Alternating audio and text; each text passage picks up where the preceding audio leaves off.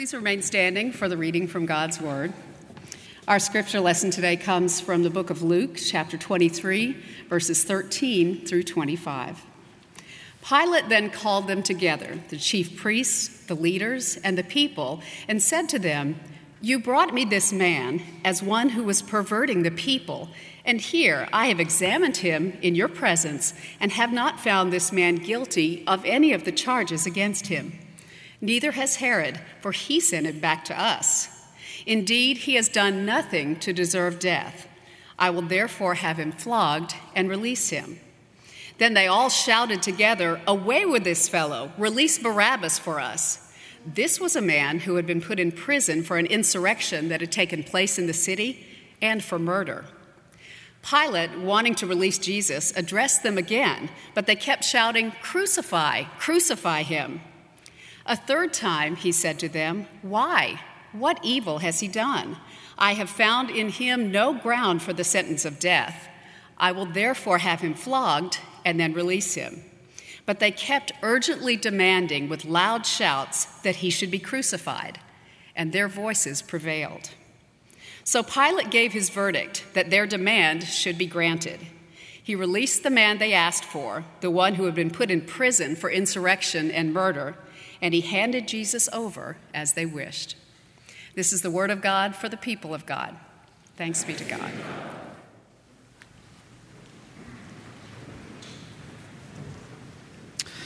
Thank you, Meryl, for reading our lesson this morning. Uh, you ought to be on TV. Have you ever thought about that?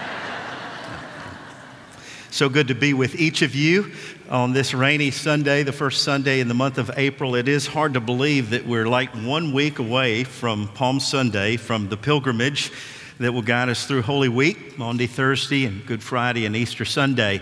Uh, Adam, there are actually, I think, all total 13 worship opportunities between our satellite campuses and also Brentwood campus on Saturday night and, and several on Sunday morning. And then in your bulletin, there we've enumerated the, the services that will be available during the week. And I think one of the most important is the Stations of the Cross. Uh, we invite you at some point during next week, and it will be open most of the week uh, during office hours in Haney Hall, to spend an hour going through the Stations of the Cross. You will be better for it and you'll experience Holy Week in a new way. Also, the family Holy Week uh, time that will be offered this year meant so much to so many last year. So we're looking forward to that time together. Two weeks from today is Easter, and three weeks, Confirmation Sunday. Uh, where we will celebrate with 120 confirmands who will stand before us and profess Jesus Christ as Lord and Savior. It's an unforgettable day, so we look forward to what God is doing among us and through us and in spite of us in these days. We're in the next to last week of this series that we've been talking about called Cross Training. And we've been reading through Mark's Gospel, the earliest recorded narrative of the ministry of Jesus. But today, Merrill has read to us from Luke's Gospel, from Luke's Passion account, which interestingly enough contains an open air hearing, an open air trial that happens. Pilate, the governor of Judea, or the prefect, as they would call him, at this point is prepared to announce the verdict regarding Jesus. If you know the Gospel of Luke, chapter 23, earlier in chapter 23, the first five verses, the Sanhedrin, the religious council, had, had brought Jesus to Pilate on trumped up charges. The charges, in fact, were threefold. They said of Jesus, he's a rebel, he's a revolutionary. Secondly, they said he forbids the Jews to pay taxes to Caesar, which was untrue. And the third, he's claiming to be a king of some sort. He's claiming to be Messiah. Pilate performed his own personal deposition. We know that from the text. Herod, too, who was the tetrarch in Galilee, because Jesus was from Galilee, in that jurisdiction, to Herod he went, and neither one of them found any fault in this rabbi. In fact, Pilate declares three times in Luke 23 the innocence of Jesus. But in this public hearing, things suddenly go south. Pilate had resolved in his mind to have Jesus flogged, severely beaten, which in itself was unlawful for a person who is presumed to be innocent. Now, I presume in the Roman day, as in our day, that you were presumed innocent until proven guilty, but it appears in this story as though Jesus is presumed guilty until proven innocent. And so Pilate, knowing what's happening, decides to throw the crowd a bone. He's appeasing the mob by having Jesus flogged so that Pilate can get on with the business of keeping the peace. And after all, that is the job of the governor. That's the task of the prefect, law and order. And Pilate knew from past days that there are some times you have to do what you have to do. The end justifies the means. And in this case, if you know first century Jerusalem, it was a minefield. It still is sometimes. Emotions are running high, especially during the feasting time of Passover. Jews from all over the world, maybe as many as a million people, populated the city during the Passover. And Pilate knew it wouldn't take much to trip the trigger, to tip the scales, and there'd be blood in the streets. There would be mutiny in Jerusalem. And I don't have to tell you, the political climate in that day was intense. Even Caiaphas, who was the leader of the Sanhedrin, the religious council made up of 71 chief priests, was heard to say, Better that one man should die for the people than the whole nation perish.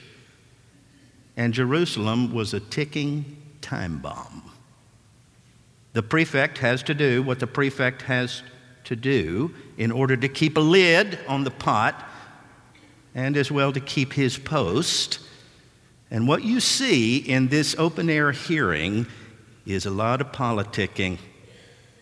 I don't know if you're aware of it or not, but even in the United Methodist Church, there's a lot of politicking that goes on. I saw a sign the other day. My wife begged me not to share it, but I'm going to share it.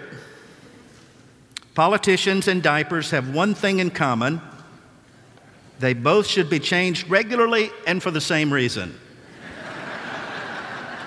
now you know why she didn't want me to share it. But that is so true, it ought to be in the Bible somewhere.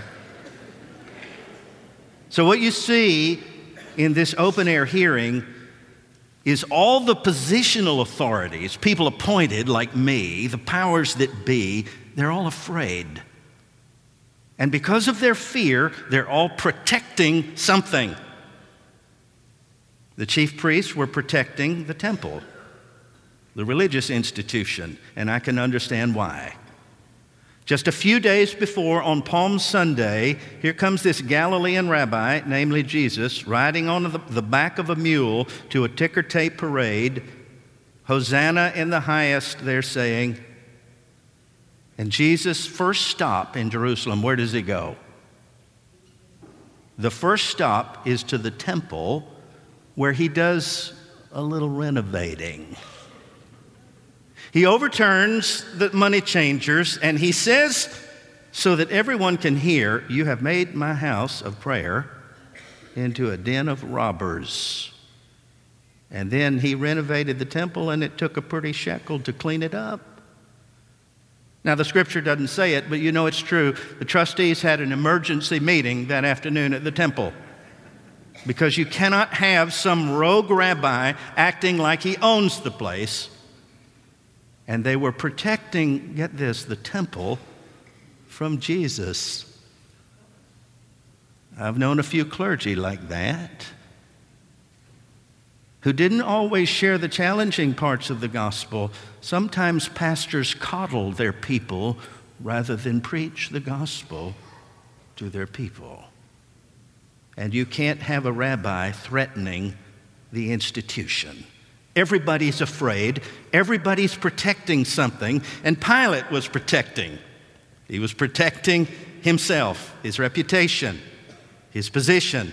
In fact, Joseph, Josephus Flavius tells us that at this point in his leadership, and he served there for a decade, Pilate had already been reprimanded by Rome because of his lack of sensitivity towards Jewish sensibilities. And the scripture doesn't say this, but you know that in his personal development plan, he was being treated for anger management. I mean, the man had some hostility towards religious folks. And so all of a sudden, this is a chess match political chess match that's happening in Jerusalem.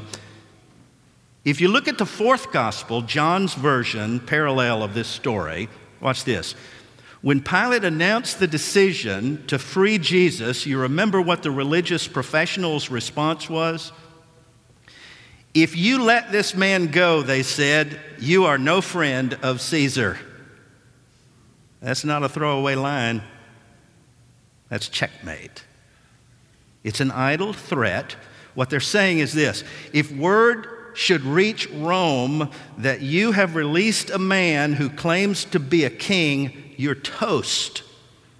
In fact, you're going to be teaching typewriter maintenance at Leavenworth because you cannot have two kings when you only have one throne.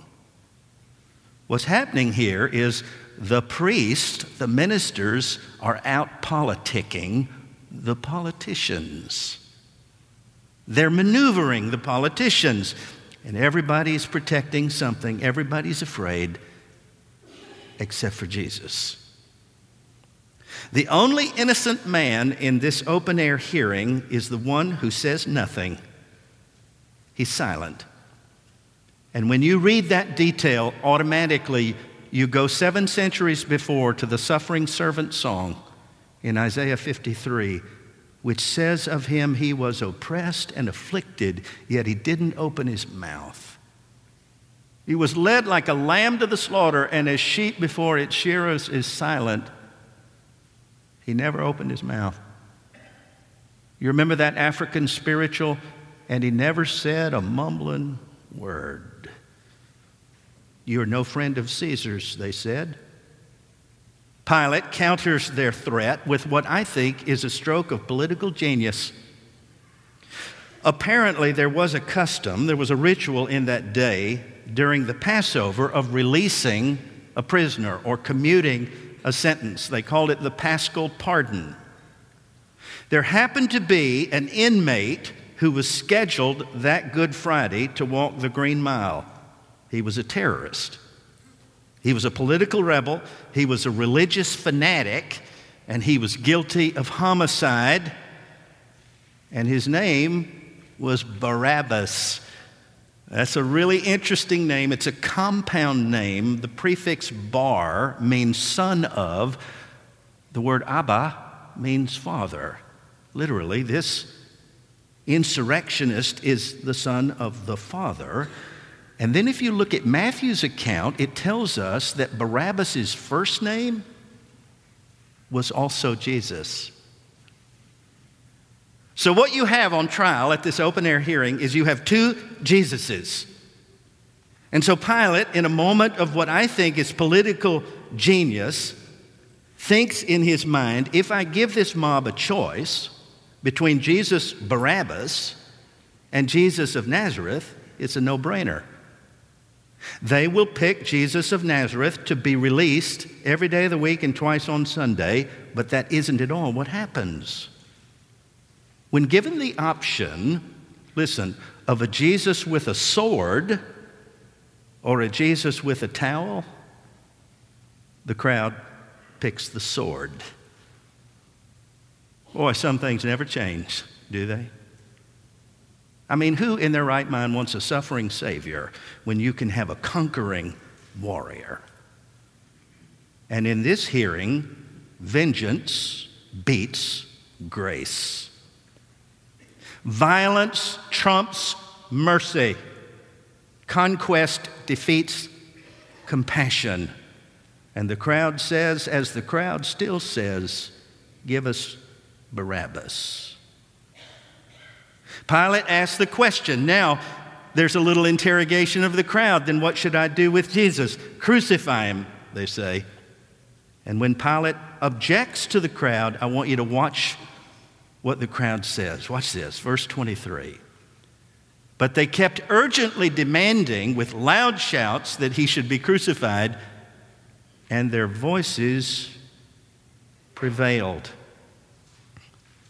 Is it just me, or does the squeaky wheel always get the grease? Have you ever noticed that the whiny baby in the restaurant you go always gets the milk? That the tallest trees always get blown about by the fiercest winds? Give us Barabbas. And Pilate did. I thought about something Bishop Pennell once said of a former bishop that I served under in North Georgia. He described him in these words He was often wrong, but never in doubt.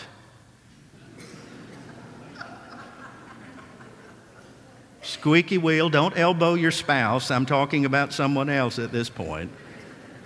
There's a movie called American Gangster. I don't recommend it to you. But Frank Lucas, it's about a real character in Harlem who was sentenced to 70 years for drug trafficking. And he said, and I quote, and this is profound what I learned during that time was this the loudest one in the room is the weakest one in the room. Bishop Tutu, who taught at Emory for many years, used to say of his father, Dad always taught us don't raise your voice, improve your argument. And that's brilliant. But in this text, the loudest voice prevailed until Sunday. With no way out for Jesus, Pilate finds an escape hatch for himself. That's what we do. According to Matthew's narrative, the governor did something peculiar at this point it's hard to understand. Matthew says at this point, he washed his hands. And what in the world does that mean? I'm glad you asked. It's an old Jewish custom. It's an expression of denial, what he's doing. It's an expression of, it's a disclaimer for a Jewish man or woman to wash their hands in the midst of a tenuous dilemma is a way of saying, I'm not responsible. This is not my doing. I am not to blame for this verdict. In fact, you see the first precedent for washing hands in Deuteronomy 21. It's in the Torah. It says if a dead body is found and it's unknown who the killer is, you first find the nearest town or village, this is in the Bible, and the elders of that town should sacrifice a heifer and then wash their hands as a symbol that they rid themselves of all guilt related to this death. It's a way of saying, it wasn't me. We are innocent of this man's blood. But in the case of Rome versus Jesus, there is no amount of hand washing that can remove the stain of this injustice.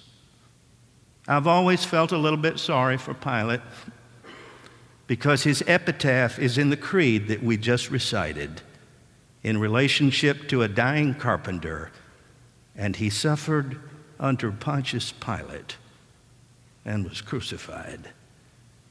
How would you like that on your gravestone? And Pilate handed Jesus over as they wished. Mark 15, verse 15 says it like this listen, and Pilate, seeking to satisfy the crowd, delivered Jesus to be crucified. And it's the same old, same old. Political extortion trumps spiritual discernment again until Sunday. There's one other detail worth noting before we're through, before we come to the table. It's in Matthew. At this point, Matthew says that the crowd spoke what I think is one of the most haunting words in all the New Testament.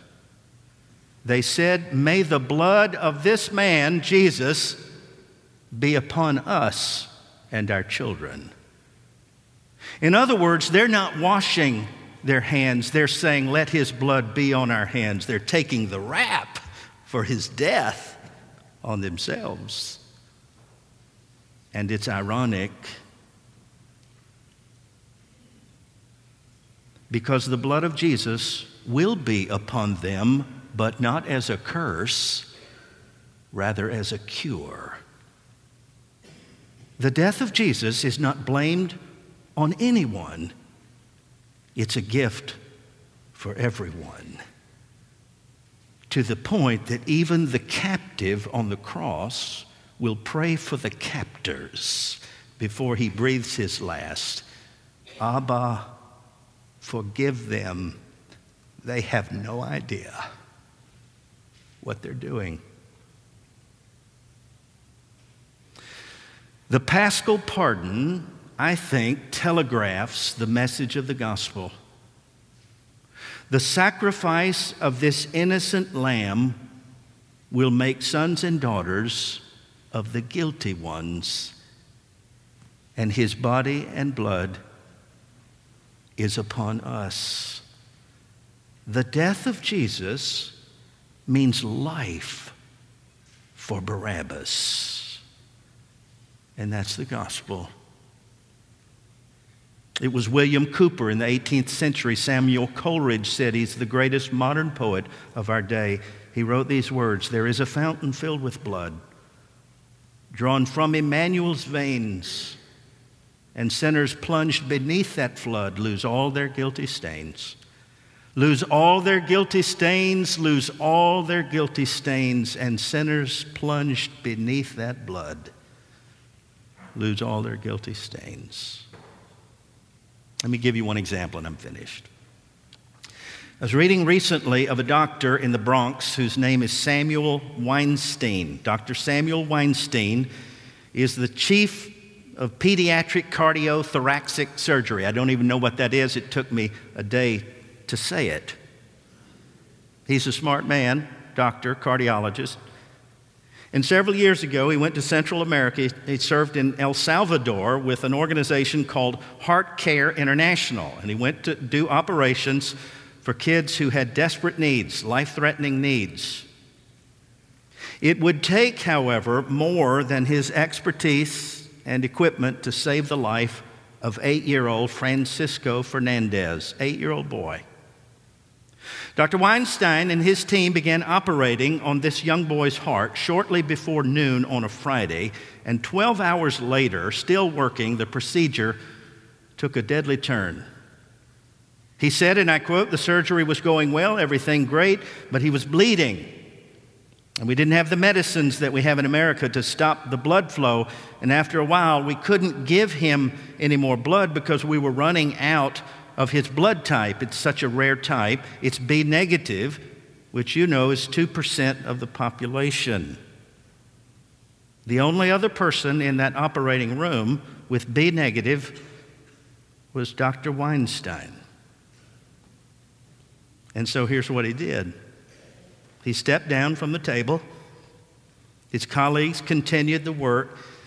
He laid down his scalpel, he took off his gloves, and he started washing his hands and his forearm.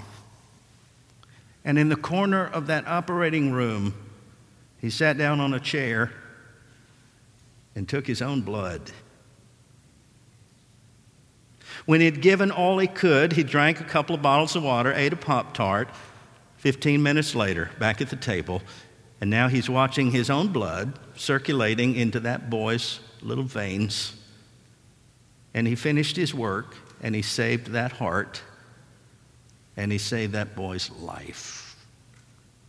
The boy's mother said her hope was that with that transfusion that her son too would grow up to be a cardiologist and save other people's hearts. When I read that, I thought, I, I know what that doctor was doing.